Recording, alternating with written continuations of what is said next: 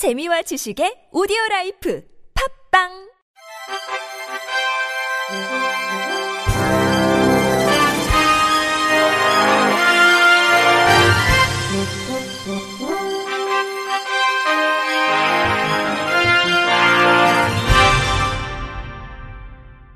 청취자 여러분 안녕하십니까. 5월 셋째 주 주간 KBIC 뉴스입니다.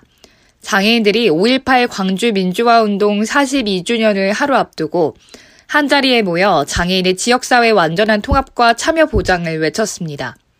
광주 장애인 차별 철폐 연대는 구 전남도청 정문 앞에서 결의 대회를 갖고 5.18 광주 민주화 운동으로부터 42주년이나 흘렀지만 장애인은 민주주의를 누리지 못하고 있다고 호소했습니다. 이어 장애인은 헌법에서 말하는 국민에서 제외됐고 비장애 중심의 사회에서 장애인은 지속적으로 차별받았다면서 장애인들의 이동할 권리, 교육받고 노동하고 감옥 같은 거주시설이 아닌 지역사회에서 살아갈 탈시설 권리는 여전히 부정당하고 있을 뿐만 아니라 법에 명시된 권리는 예산으로 책임있게 보장되고 있지 않다고 지적했습니다. 이들 단체는 2023년 장애인 권리 예산과 관련해서는 기획재정부의 탈시설 자립지원 시범사업 예산 807억 원 편성, 기존 거주시설 예산을 탈시설 예산으로 변경 사용, 장애인 활동 지원 예산 2.9조 원 편성, 학교 형태 장애인 평생교육시설 지원 매뉴얼에 따른 예산 편성, 권리 중심, 중증 장애인 맞춤형 공공일자리 5,000개 보장, 정부 장애인 특별 운송 사업 기준 보조율 서울 50%와 지방 70% 명시, 4차 이동 편의 증진 개발에서 시내 농어촌 마을, 시외, 광역버스, 저상버스 도입 목표 50% 반영 후 관련 예산 편성 등을 요구했습니다. 또 장애인 권리, 민생 사법으로는 장애인 권리 보장법 제정, 장애인 탈시설 지원법 제정, 장애인 평생교육법 제정, 장애인 등에 대한 특수교육법 개정을 제시했습니다. 장애인 거주시설에서 생활하는 장애인 10명 중 3.5명이 코로나19에 확진된 것으로 나타났습니다. 정의당 장혜영 의원실이 보건복지부로부터 제출받은 자료에 따르면 지난 3월 31일 기준 전체 장애인 거주시설 484곳에서 발생한 누적 확진자 수는 9,904명으로 입소 정원의 35.6%였습니다.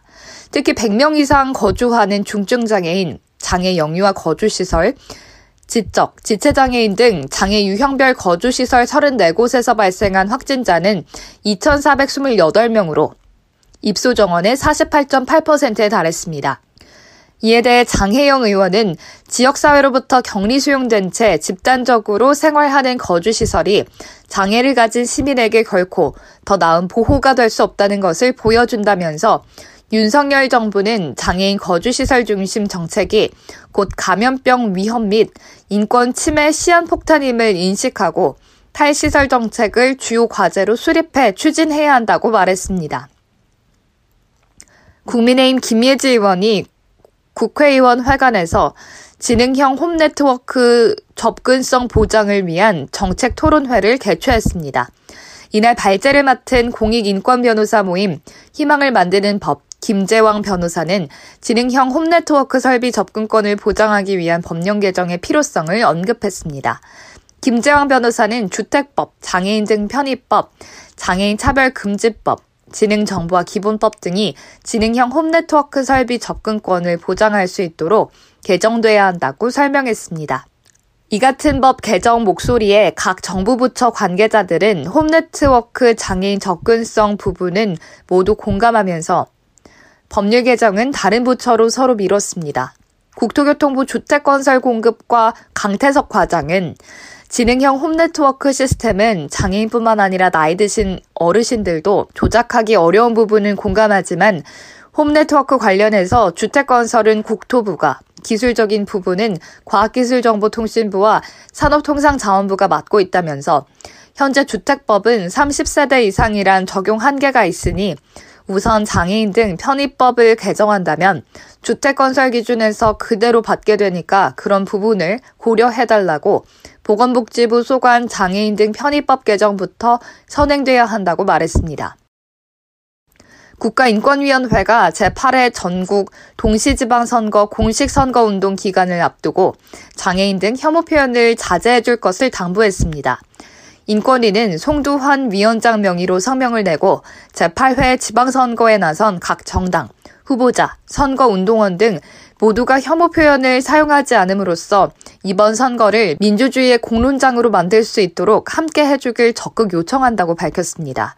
실제로 인권위가 제20대 대통령 선거를 앞둔 올해 1월에서 3월 중 54개 신문과 방송 언론사의 정치인 혐오 표현 보도 현황을 점검한 결과 여성 혐오 표현 보도는 3,351건, 장애인은 39건, 이주민은 96건 등으로 파악됐습니다. 보도는 대체로 여성, 장애인, 이주민에 대한 부정적인 고정관념과 편견에 근거한 정치인 발언을 그대로 사용한 것이 대부분이었으며 그중 10건 이하의 보도만이 혐오 표현 자체의 문제점과 정치인 혐오 발언의 문제점을 지적했다고 설명했습니다. 인권위는 어떠한 사태에 적극적으로 대응하지 아니하는 부작위 행태에 대한 비난의 의미를 대체로 벙어리라고 표현하고 이주민에 대한 근거 없는 부정적인 관념을 드러내는 말을 무비판적으로 전달한 보도가 대부분을 차지했다고 지적했습니다. 이어 혐오 표현은 대상 집단 구성원의 인권을 침해할 뿐만 아니라 더 나아가 공론의 장을 왜곡해 민주주의를 훼손하고 포용사회로의 통합을 저해한다면서 민주주의 가치 실현을 위한 직접적인 행위자인 정치인들은 이러한 혐오 표현을 제어하고 대응할 사회적 책임이 더 크다고 할 수 있다고 덧붙였습니다.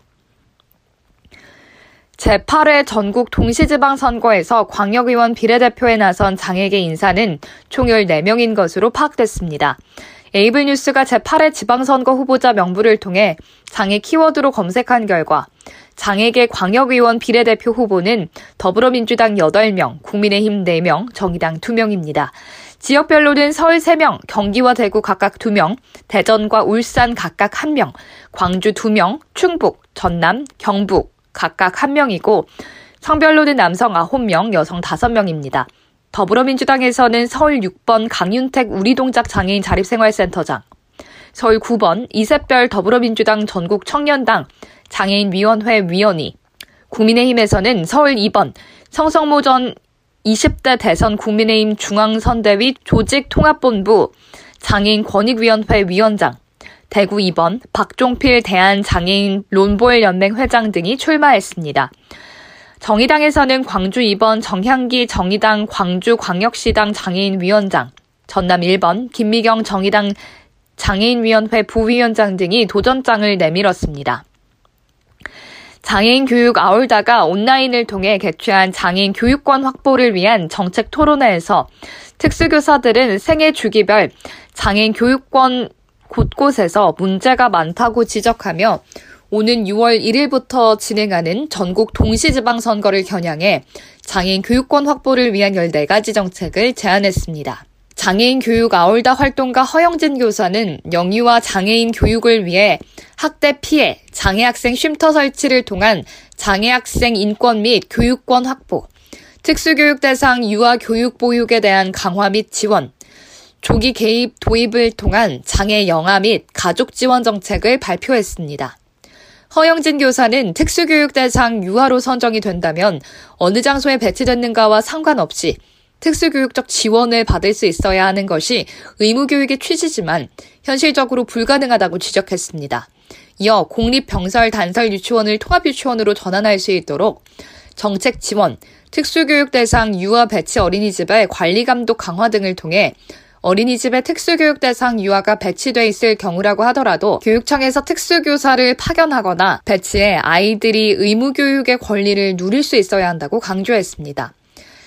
장애인 교육 아울다 활동가 김광백 교사는 초중 등 장애인 교육을 위한 장애 학생의 통합교육 지원 강화, 특수교육 보조 인력 증원, 지역사회 전공과 확대, 도전적 행동에 대한 지원 체계 구축, 수요자 중심의 특수교육 관련 서비스 제공을 제안했고 손정아 활동가는 성인 장애인 교육을 위해 평생교육기관 장애인 이용 비율 5% 이상 의무화, 평생교육 온라인 콘텐츠 구축, 장애인 예술 종합학교 설립, 체육 및 문화 활동을 위한 아트, 짐센터 설립, 장애인 대학 교육 10% 확대 및 고용 5% 준수, 장애인 평생 학습 및 장애인 평생 교육기관 지원 확대 등을 제시했습니다. 대한민국 선수단이 2021 카시아스 두술 하계 데플림픽에서 총 43개의 메달을 획득해 역대 최다 메달 기록을 경신했습니다. 이번 대회는 현지 시각으로 지난 1일부터 15일까지 보름간 브라질 카시아도술에서 치러진 가운데 우리나라는 육상, 배드민턴, 축구, 유도, 사격, 수영, 탁구, 태권도 총 8종목에 선수 82명, 경기 임원 22명, 본부 임원 46명 등 총 150명의 선수단이 참가했습니다. 대회 결과 금메달 11개, 은메달 18개, 동메달 14개를 획득해 역대 최다 메달을 기록했습니다. 특히 태권도 이학성은 태권도 남자부 겨루기 80kg급 결승에서 금메달을 획득해 데플림픽 3연패를 달성했습니다. 볼링 종목은 볼링 경기장 건설에 관한 브라질의 경제적 이유로 대회 채택이 되지 않을 뻔 했으나 말레이시아에서 볼링 종목 대회 개최를 희망하면서 10월 말레이시아 쿠알라룸푸르에서 열립니다. 다음 대회는 오는 2025년 일본 도쿄에서 개최됩니다. 이상으로 5월 셋째 주 주간 KBRC 뉴스를 마칩니다. 지금까지 제작의 이창훈, 진행의 유정진이었습니다. 고맙습니다. KBRC.